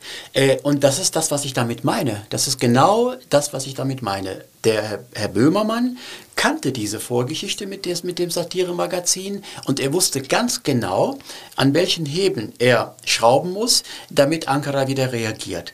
Ähm, äh, und das ist das, was ich damit meinte. Es war keine ähm, spontane Aktion. Ich weiß, ich weiß aus der, ich habe mir später, äh, als ich dann ähm, beauftragt worden bin, auch die, die Strafakte äh, kommen lassen, das Ermittlungsverfahren, was Sie eben erwähnt haben, gegen Herrn Böhmermann, was äh, eingestellt worden ist. Ich äh, ärgere mich ein bisschen darüber, dass ich nicht damals schon äh, beauftragt worden bin. Ich glaube, ich hätte mit einer Beschwerde dagegen, auch äh, wäre ich nicht unerfolgreich gewesen, mit, mit einer Beschwerde gegen die Einstellung wohlgemerkt. Ähm, aber ich, ich, bin, ich bin beauftragt worden, da war das schon äh, längst eingestellt und man konnte da keine Beschwerde mehr einreichen. Aus der Einlassung aus der, aus, der, aus der schriftlichen Einlassung des Anwalts des Herrn Böhmermann, das ist über 50 Seiten, glaube ich, ergibt sich nämlich, wie dieses sogenannte Schmähgedicht von ihm entstanden ist. Das ist ein, ein Produkt von mehreren Teamsitzungen, von mehr, was sich über mehrere Tage hingezogen hat. Und äh, Herr Böhmermann selber hat äh, ergibt sich so aus der Einlassung, hat dafür gesorgt, dass das noch eine äh, radikalere Wendung bekommt, dass das noch ein bisschen beleidigender wird, dass das noch ein bisschen sexistischer wird. So, ähm, weil er einfach dann einen noch größeren Effekt erreichen wollte. Ähm, die Vorgeschichte, da haben Sie völlig recht, äh, äh, das ist aber in meinen Augen eher belastend für den Herrn Böhmermann, nicht entlastend. Aber das war doch genau der Punkt. Ich gehe davon aus, dass genau das Jan Böhmermann zeigen wollte. Also wenn Erdogan bereits wegen des satirischen Lieds in der NDR-Sendung, in dem er kritisiert wird, gleich zweimal den deutschen Botschafter einbestellen lässt, obwohl das erkennbar Satire ist, dann wollte Jan Böhmermann infolgedessen die Grenzen von Satire juristisch ausloten, zeigen, was Kunstfreiheit bedeutet und was der Unterschied zwischen einem autokratischen Staat wie der Türkei und einem liberalen, pluralistischen Deutschland ist. Insofern sehe ich nicht, warum Böhmermann das noch stärker belastet. Also die Entscheidung, äh, gegen dieses Schmähgedicht vorzugehen, die habe ja nicht ich getroffen. Ähm, das hat äh, mein Mandant gemacht und jetzt ging es für mich darum, äh, ob ich ähm, äh, ähm, bei dem Verfahren vor dem Oberlandesgericht Hamburg, da bin ich ja erst reingekommen, äh, ob ich da ähm, für meinen Mandanten ein gutes Ergebnis herausholen kann. Ähm, das ist, das, das ist meine Aufgabe. Äh, die, die, die Frage, ob äh, man da vielleicht äh, hätte cooler darauf reagieren sollen müssen, äh, die, die stelle ich mir gar nicht. Das ist ja, ähm, das muss jeder äh, Mandant und äh, so selbst entscheiden. Ähm, aber gucken wir doch mal, was passiert ist am Ende des Tages. Ähm, das Oberlandesgericht hat entschieden, dass die 18 Zeilen verboten bleiben. Äh, der Bundesgerichtshof hat entschieden, dass die 18 Zeilen verboten werden. Und das Bundesverfassungsgericht hat es auch entschieden. Insofern, wissen Sie, äh, wenn ich einfach nur das äh, wieder versachliche äh, und äh, ich sage mal die äh, Thematik mit der, äh, mit, mit der politischen Brisanz aus der ganzen Nummer rausnehme, was der Herr Böhmermann ja immer machen wollte und sein Anwalt machen wollten, um so ein bisschen Rückenwind zu bekommen. wenn ich nur die juristische Sicht des Ganzen äh, mir vor Augen äh, führe, das ist ja nun mal meine Aufgabe, äh, dann habe ich doch alles richtig gemacht. Wie gesagt, der Bundesgerichtshof hat so entschieden wie das Oberlandesgericht und das Bundesverfassungsgericht auch. Das heißt, das, was Herr Böhmermann gemacht hat, war falsch. Punkt. Sie argumentieren, Jan Böhmermann hätte nicht nur Erdogan beleidigen wollen und beleidigt in seiner Menschenwürde, sondern auch das gesamte türkische Volk. Wenn jemand den deutschen Präsidenten Herrn Steinmeier derart beleidigen würde oder betiteln würde, wie Jan Böhmermann das getan hat, ich würde mich nicht beleidigt fühlen. Wie kommen Sie darauf, dass das gesamte türkische Volk dadurch beleidigt worden ist? Naja, äh, ich glaube, da muss man ein Stück weit auch die, ähm, diese, diese, diese Sendung nochmal vor Augen führen. Ähm, ich, ich persönlich bin der Meinung, ähm, dass das alles wirklich geschmacklos gewesen ist. Ähm, äh, ist ja auch schon wieder ein paar Jahre her, dass ich mir das angeguckt habe. Wenn ich mich richtig erinnere, war das so, dass äh, im Hintergrund bei Herrn Böhmermann die türkische Fahne eingeblendet gewesen ist, wenn ich mich richtig erinnere. Und ich meine, äh, dass unten auch eine, äh, eine, eine, eine Zeile äh, lief, wie bei NTV, wenn es da um, um Aktien geht, ähm, äh, wo dann die türkische Version, bin, bin mir da aber jetzt nicht mehr ganz sicher. Ähm, das heißt, ähm, ihm war es wichtig, äh, da äh, auch äh, mit der Fahne, mit der türkischen Übersetzung auch sicherzustellen, dass auch äh, wirklich nicht nur die Menschen äh, hier in Deutschland das mitbekommen, sondern dass das auch in der Türkei mitbekommen äh, werden sollte. Auch entsprechend mit der, mit, der, mit dem ähm, mit der, mit der türkischen Fahne im Hintergrund und mit dem türkischen Text im Untergrund. Ähm, so kann ich das nur deuten. Und ähm, ähm, ja, wissen Sie, Satire ist wichtig äh, und Satire soll auch provozieren. Da habe ich erst einmal grundsätzlich keine ähm, ähm Probleme damit. Aber äh, ähm, als ich äh, das Mandat übernommen habe, ging es mir ja nicht darum, äh, türkisches Recht in Deutschland irgendwie ähm, äh, irgendwie zur Anwendung zu bringen, sondern ich habe ja argumentiert im Wissen darum, wie das Bundesverfassungsgericht bzw. Wie, wie der Bundesgerichtshof ähm, äh, in solchen Fällen, wenn man das überhaupt vergleichen kann, äh, entschieden hat in der Vergangenheit. Und letztendlich muss man sagen, die äh, für das Bundesverfassungsgericht äh, hat ja erst vor ein paar ähm, April, Mai diesen Jahres ja nun über die Verfassungsbeschwerde von Herrn Böhmermann entschieden. Äh, für das Bundesverfassungsgericht war das gerade mal zwei Zeilen wert, zwei Sätze wert. Das heißt, äh, das Bundesverfassungsgericht äh, ist sich da sehr klar darin, was Satire darf und was Satire eben nicht darf. Und das gilt auch für den Herrn Böhmermann. Es gibt einen weiteren Satz, der mich als Leserin in dem Kapitel wundert. Sie sagen, als erste Drohungen von Erdogan-Anhängern publik wurden, verkroch sich der ZDF-Dichter in seinem Haus in Köln und ließ sich rund um die Uhr von Polizeibeamten bewachen. Eben von jenen Ordnungshütern, die er zuvor ebenfalls verhöhnt hatte. Verkroch, das impliziert ja auch Feigheit. Und es hat ja nun wirklich ernstzunehmende Todesdrohungen gegeben, Morddrohungen auch. Was natürlich auch den Unterschied ausmacht zwischen einem autoritären Staat und äh, einem pluralistischeren Deutschland, denn in Deutschland bezahlt man für verbale Provokationen normalerweise nicht mit seinem Leben. Hätte Jan Böhmermann sich nicht verkriechen sollen, ich zitiere, sondern mit dem Leben bezahlen sollen? Ähm, überhaupt nicht, nein. Also mir ging es äh, letztendlich darum, einfach äh, ein Stück weit die ähm, Art und Weise von ihm, die mir missfällt, einfach nochmal zu unterstreichen. Ähm, wissen Sie, ähm, äh, ich bin ein großer Fan äh, von, von, von Harald Schmidt beispielsweise. Äh, ähm, ich bin ein äh, großer Fan auch von, ähm, von, von Dieter Nuhr. Ich bin ein großer Fan. und das sind für mich Leute, die wirklich auch in, in, in qualitativer Hinsicht ähm, auch die, das Publikum vielleicht zum Nachdenken, jeder auf seine Art und Weise zum Nachdenken anregen. Ähm, und ähm, bei Herrn Böhmermann, äh, den ich jetzt inzwischen seit mehreren Jahren immer wieder, äh, äh, ich sag mal, ähm, in den Medien mitbekomme, ähm, ist es so, dass ähm, es immer ein Stück weit kaputt machen ist. So empfinde ich das.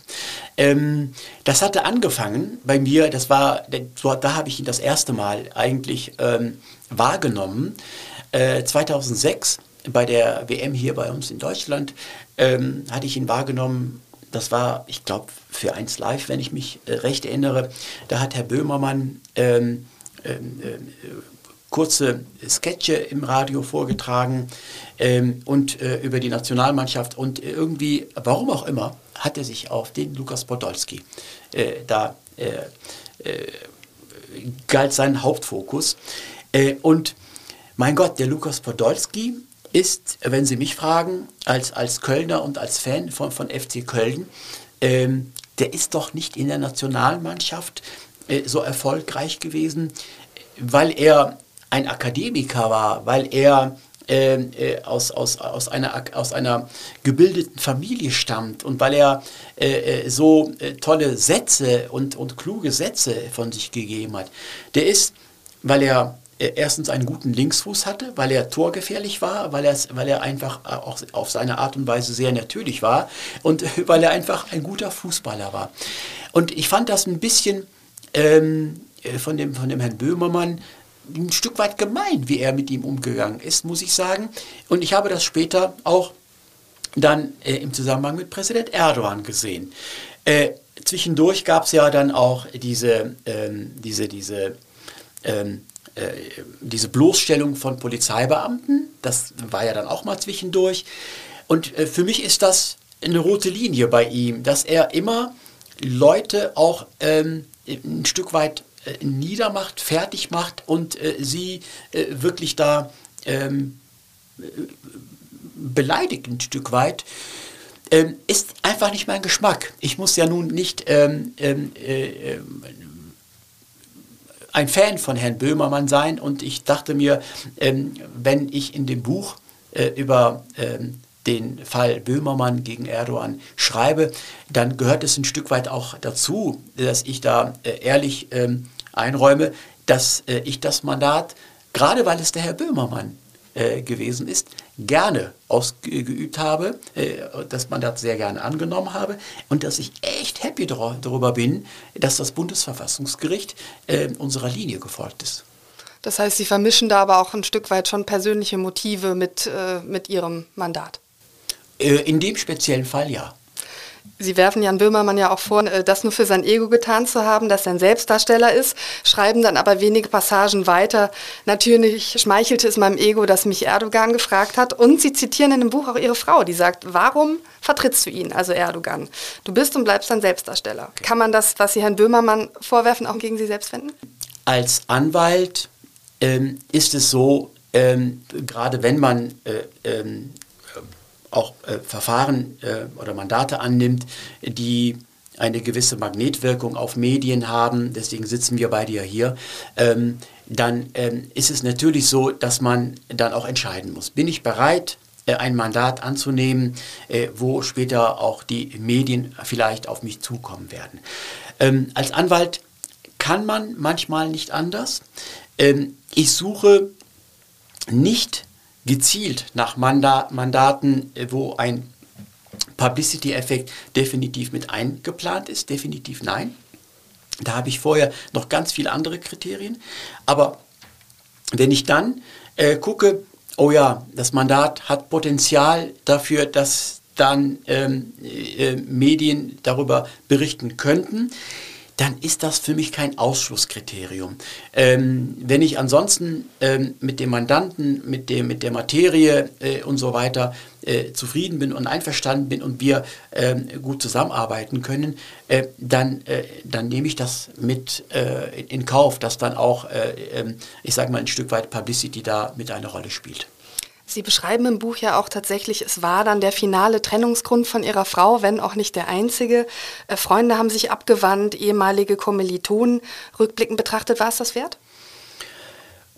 Ähm, man weiß ja nie, ähm, äh, eine Entscheidung von heute, was das in der Zukunft möglicherweise mit sich bringen könnte. Wenn ich, wenn ich jedes Mal, wenn ich eine Entscheidung äh, treffe, ein Mandat anzunehmen oder ein Mandat eben nicht anzunehmen, wenn ich dann in die, ähm, in, in die Kugel schauen könnte, äh, wie wirkt sich das in zwei, drei, vier, fünf Jahren aus, äh, dann würde ich mir, glaube ich, ständig äh, äh, selbst im Weg äh, stehen.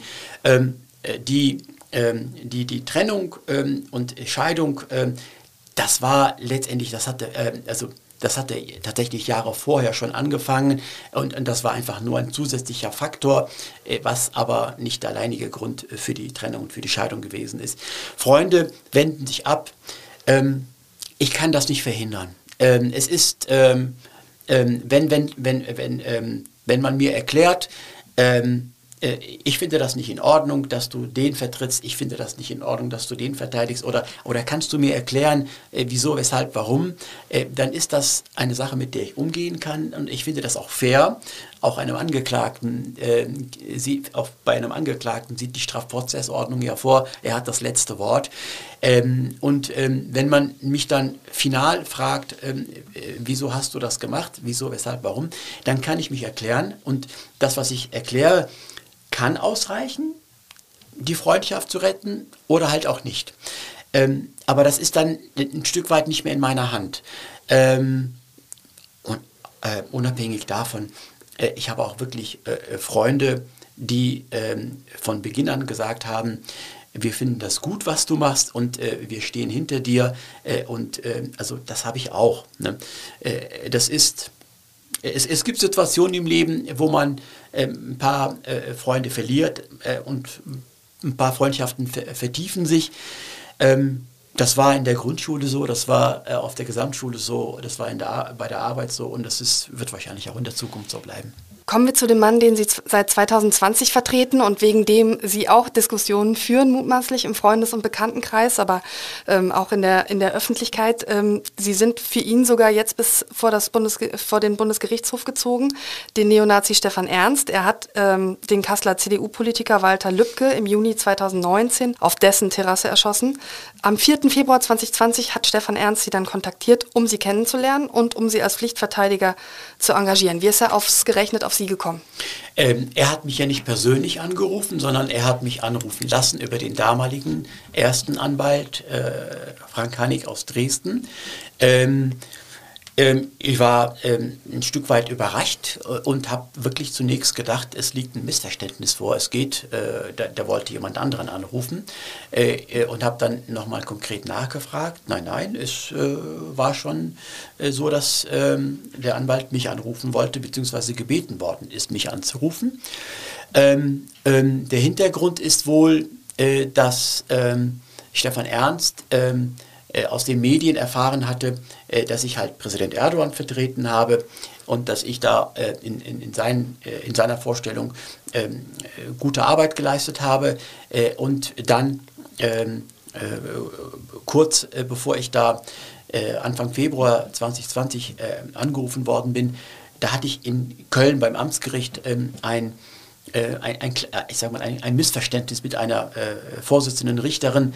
Ähm, sie ähm, war mit meiner Art zu arbeiten nicht einverstanden und ähm, äh, wollte oder hat äh, Wachtmeister gerufen, äh, um mich äh, notfalls, wenn ich sie in Anführungsstrichen weiter störe, mich dann aus dem Saal entfernen zu lassen.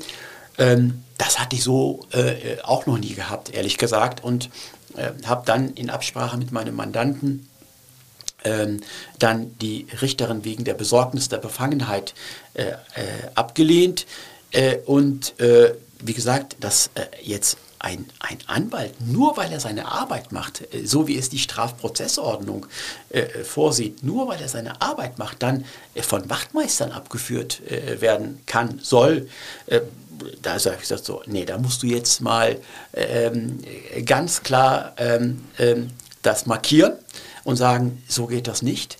Äh, und ähm, der Befangenheitsantrag ist dann von einem anderen Richter entschieden worden, und zwar ähm, zum Nachteil der Richterin. Äh, Was selten passiert, muss man sagen. Befangenheitsanträge werden oft gestellt, aber meistens abgelehnt. Äh, also ich glaube, von, von 100 Befangenheitsanträgen kommen vielleicht gerade mal zwei, drei durch, vielleicht, ja. Und, und ich fand das, ähm, ich fand das wichtig. Ich fand das wichtig, äh, äh, dass diese Entscheidung so ausgefallen ist, ähm, auch um wirklich ähm, ähm, damit andere Richter sich das Verhalten von dieser Richterin nicht zum als äh, Vorbild nehmen, äh, wie man unliebsame Verteidiger einschüchtern kann, fand ich das wichtig, dass das so entschieden worden ist und habe das äh, dann äh, auch ein, äh, einen, einen Rechtsanwaltskollegen, äh, der einen Blog betreibt, ähm, äh, Internetblog Blog betreibt, dann ähm, zugeschickt. Es hat dann jedenfalls mediale Wellen geschlagen. Und Der Kölner Stadtanzeiger hat auch darüber berichtet. Richtig, genau. Und Stefan Ernst hat das offenbar imponiert. Genau, ihm hat das gefallen äh, und äh, so ist der erste Kontakt entstanden. Mit was für einem Gefühl fährt man als Anwalt zu einem Neonazi ins Gefängnis, der einen Menschen erschossen hat? Es ist nicht das erste Mal für mich gewesen, dass ich äh, einen, ähm, äh, äh, dass ich einen Mandanten äh, besuche, der jemand anderen mutmaßlich getötet hat. Ich kannte nur die Presseberichte und ich erinnere mich, äh, dass als ich im Juni 2019 von der Verhaftung äh, ähm, äh, erfahren hatte, äh, äh, dass ich dann noch auf Facebook noch vollmundig gepostet habe. Ähm, das ist ein Angriff auf die Demokratie, ein Angriff auf unseren Rechtsstaat, Rechtsstaat ein Angriff auf uns alle. ohne zu wissen, dass genau dieser Mann mich acht Monate später beauftragen wird. Ähm, ich wusste, was man ihm vorwirft. Ich wusste, was er in der Vergangenheit gemacht hatte. Er hatte einen äh, Imam in Wiesbaden mit einem Messer äh, am Bahnhof äh, attackiert. Ich wusste, dass er versucht hatte, eine, ein, ein, ein Haus mit, mit, mit Ausländern äh, anzuzünden. Er hatte in der Strafhaft äh, sich auch mit äh, ausländischen Gefangenen ähm, geprügelt. Also mir war das bewusst. So, ähm, mit, mit was für einem Gefühl geht man dahin? Ich war äh, auf alles ähm, ähm vorbereitet. Ich war äh, darauf vorbereitet, dass das Gespräch möglicherweise nach wenigen Sekunden, nach wenigen Minuten wieder beendet werden konnte. Ähm, ich war aber auch darauf vorbereitet, äh, mir mal anzuhören, was eigentlich die Motivation von ihm gewesen ist, äh, mich zu kontaktieren. Und für mich war klar, dass ich auf gar keinen Fall, auch bei diesem Mandat nicht, mich instrumentalisieren lassen würde. Das war klar, das stand fest. und ähm, bin hin und habe ihm äh, gesagt, er soll mir erstmal erklären, äh, warum er da mich als seinen Anwalt haben möchte. Er hat mir das erzählt, der äh, Fall von Präsident Erdogan und äh, äh, der Fall mit der Richterin hier in Köln. Ähm, und ähm, dann. Ähm, Können Sie dann sicher sein, dass er Sie nicht, ich sag mal, heimlich doch nimmt, weil er sagt, ein türkischstämmiger Anwalt macht einen guten Eindruck? Ähm, also Menschen können doch gut lügen, das ist selbstverständlich, äh, das ist klar. Äh, äh, und wer weiß das besser als ich, der seit 25 Jahren Strafverfahren ähm, verhandelt. Natürlich können Menschen, können auch Angeklagte gut lügen. Ähm, aber mein Eindruck war, dass das ernst gemeint ist und dass wirklich ähm, auch er letztendlich mit mir zusammenarbeiten wollte, weil er mit seinen bisherigen Anwälten auch nicht zufrieden gewesen ist. Das muss man ja auch äh, sehen. Das heißt, wenn er wirklich mit seinen äh, bisherigen Anwälten zufrieden gewesen wäre, hätte er sich ja gar nicht auf die Suche nach einem weiteren Anwalt gemacht. Ähm, und ähm, ein weiterer Punkt, der äh, mich ähm, äh, äh, sicher in dem Glauben zurücklässt, dass es hier eben nicht darum ging, meine, Vita in irgendeiner Weise hier ähm, zu missbrauchen. Äh, gucken Sie mal, äh, irgendwann hat er dem Rechtsanwalt Hannig die Kündigung gegeben. Ähm, er hätte ja ohne weiteres äh, ein paar Wochen lang mich behalten können und dann irgendwann sagen können, ähm, äh, Herr Kaplan, ähm, das hat sich jetzt erledigt, vielen Dank, und ich möchte mit Herrn Hanig weitermachen. Hätte er ja machen können, ist aber nicht der Fall. Ein Anwalt aus dem rechtsextremen Milieu, muss man dazu auch sagen, ja. Stefan Ernst hatte vorher bereits zwei Geständnisse abgelegt, als Sie dann die Verteidigung übernommen haben. Ähm, er hat dann ein drittes Geständnis, wie Sie sagen, äh, das, das echte Geständnis ähm, abgelegt. Er ist dann für den Mord auf Walter Lübcke verurteilt worden. Sie haben jetzt Revision vor dem Bundesgerichtshof eingelegt. Revision deshalb, weil Sie auf Totschlag plädieren und nicht auf Mord. Das müssen Sie jetzt nochmal für Laien und Laien erklären. Was ist der Unterschied? Also, ähm, erst einmal, alle haben Revision eingelegt. Sowohl die Bundesanwaltschaft als auch äh, die Verteidigung, aber auch die Nebenkläger, das heißt die, die Opferfamilien. Äh, wirklich alle. Ich, ich mhm. habe ähm, äh, Revision eingelegt, weil ich auf Totschlag plädiert habe. Ähm, das Oberlandesgericht Frankfurt äh, hat, ist aber zum Ergebnis gekommen, dass nicht Totschlag, sondern Mord vorliegt. Ähm, äh, die Entscheidung darüber, äh, was jetzt richtig ist, also nicht nur diese Entscheidung, aber auch diese Entscheidung wird dann am 25.08. Äh, gefällt werden vom Bundesgerichtshof äh, und dann werden wir sehen, was äh, rauskommt. Was ist der Unterschied zwischen Totschlag und Mord? Ähm, erst einmal, bei beiden ist das Opfer tot. Das ist äh, so äh, und ähm, äh, da ist bei beiden ist auch Vorsatz im Spiel, da gibt es keinen Unterschied. der Unterschied zwischen Totschlag und Mord ist, ähm, wenn sogenannte Mordmerkmale hinzukommen. Das heißt, ähm, wenn jetzt, ähm, äh, wenn ich jetzt, oder wenn jetzt der, der, der, der Täter äh, jemanden umbringt, ohne dass ein, äh, ein, ein, irgendein Mordmerkmal wie beispielsweise äh, Heimtücke oder Habgier oder äh, niedere Beweggründe hinzukommen, dann ist das nur ein einfacher Totschlag. Warum habe ich auf Totschlag äh, plädiert? Ich bin der Meinung, dass ähm, die Heimtücke, die angeklagt ist, nicht vorliegt, weil nach den Schilderungen meines Mandanten die, äh, die, die, die, unmittelbare Situation vor der, Tötung, vor der Tötung von Dr. Walter Lübcke so gewesen ist, dass es zwischen ähm, meinem Mandanten, dem Mitangeklagten Markus H. und äh, Dr. Lübcke es äh, zu einem verbalen Streit gekommen ist. Äh, mein Mandant hatte da in der Zeit schon die Waffe in der Hand. Ähm, das hat aus meiner Sicht zur Folge, dass äh, Walter Lübcke ähm, zwar ähm, äh, wehrlos gewesen ist, er hatte keine Möglichkeit, sich gegen jemanden, der eine Waffe in der Hand hat, zu wehren, aber äh, er war nicht mehr arglos. Das heißt, bei der Schussabgabe, das ist ja nicht meine, das ist ja nicht das, äh, was ich hier äh, erfinde, sondern das ist ja das, was äh, in der Rechtsprechung entschieden worden ist. Er war dann nicht mehr arglos. Das heißt, er wusste, was jetzt äh, wahrscheinlich passieren wird. Deswegen habe ich die Heimtücke in meinem Schlussvortrag abgelehnt und die niederen Beweggründe habe ich, ich, ebenfalls abgelehnt mit einer Begründung, die mir viel Kritik eingebracht hat. Das ist ähm, mir bewusst, aber ähm, auch das ist ja wiederum nicht auf meinem Mist gewachsen. Die niederen Beweggründe habe ich deshalb abgelehnt, weil mein Mandant Sie, sagen, Sie haben es ausgeführt, seit Jahrzehnten ähm, fest verankert in der Neonazi-Szene, in seiner rechtsextremistischen Blase, ähm, nur mit solchen Leuten unterwegs. Er war zu der, äh, der festen Überzeugung, dass das, was er tut, im Allgemeininteresse ist. Der, das Oberlandesgericht Frankfurt hat das anders gesehen.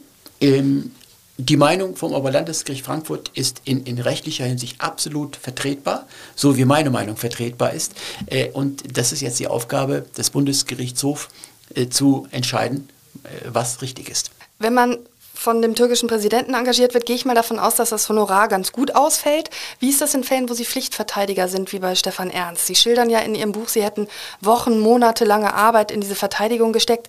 Rechnet sich das überhaupt finanziell oder rechnet sich das für Sie durch die Bekanntheit, die Sie in dem Prozess erlangen? Ähm, ich habe äh, gerade bei Staatsschutzprozessen Äh, und ähm, äh, das Verfahren gegen Stefan Ernst ist ein Staatsschutzprozess. Ähm, da mache ich sowieso nur Pflichtverteidigung. Da nehme ich ähm, äh, von Familie, Freunden, Verwandten kein Geld an, weil ich mir nie sicher sein kann, ist das nicht von irgendwelchen Leuten äh, Geld, wo ich vielleicht mich im Nachhinein darüber ärgern würde, dass ich überhaupt Geld angenommen habe. Nein. Ähm, also äh, es ist ähm, manchmal äh, ähm, ist es so, dass natürlich die ähm, Mandate äh, gut bezahlt sind und manchmal ist es halt nicht so der Fall. Bei dem Stefan Ernst würde ich sagen, äh, ich bin ganz zufrieden, äh, was das Oberlandesgericht Frankfurt an Pflichtverteidigergebühren bezahlt hat. Wenn, man, wenn ich jetzt die ganzen Stunden zusammenzähle, die ich da investiert habe, habe ich wahrscheinlich einen geringeren Stundenlohn als ein gewöhnlicher Handwerker, aber dann ist es halt so. Können Sie die schlafloseste Nacht schildern, die Sie jemals in Ihrem Leben verbracht haben wegen eines Mandats? Ähm, ich versuche wenn ich ähm, äh, die Akte, mein Laptop zumache und nach Hause fahre, ähm, auf der Hinfahrt nach Hause eigentlich ähm, das so zu machen, dass ich dann ähm, zu Hause tatsächlich nur noch ähm, äh, mich mit privaten Dingen beschäftige. Ähm, ich überlege gerade, ob ich jemals eine schlaflose Nacht ähm, äh, wegen eines Mandats ähm, hatte. Also wenn, dann nur deshalb, weil ich länger gearbeitet habe, aber nicht, weil mir jetzt im Kopf irgendwelche Bilder ähm, äh, gespukt haben. Nein, ich versuche tatsächlich noch ähm, abends und an den Wochenenden so ein bisschen mein Privatleben ähm, noch äh, auszuleben und ähm, meistens gelingt es mir, manchmal gelingt es mir nicht. Herr Kaplan, ich danke Ihnen für das Gespräch. Vielen Dank.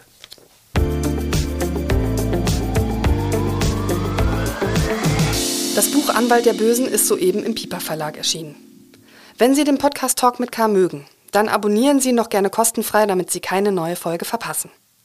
Wenn Sie unabhängigen Lokaljournalismus unterstützen möchten, können Sie das auch gerne tun, indem Sie zahlender Abonnent oder Abonnentin der gedruckten Ausgabe des Kölner Stadtanzeiger werden oder aber der digitalen Ausgabe KSDA Plus.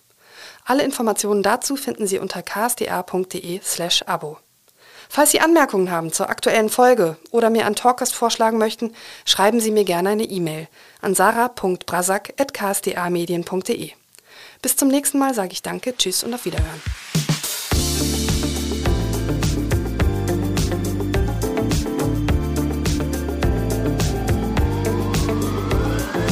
Talk mit K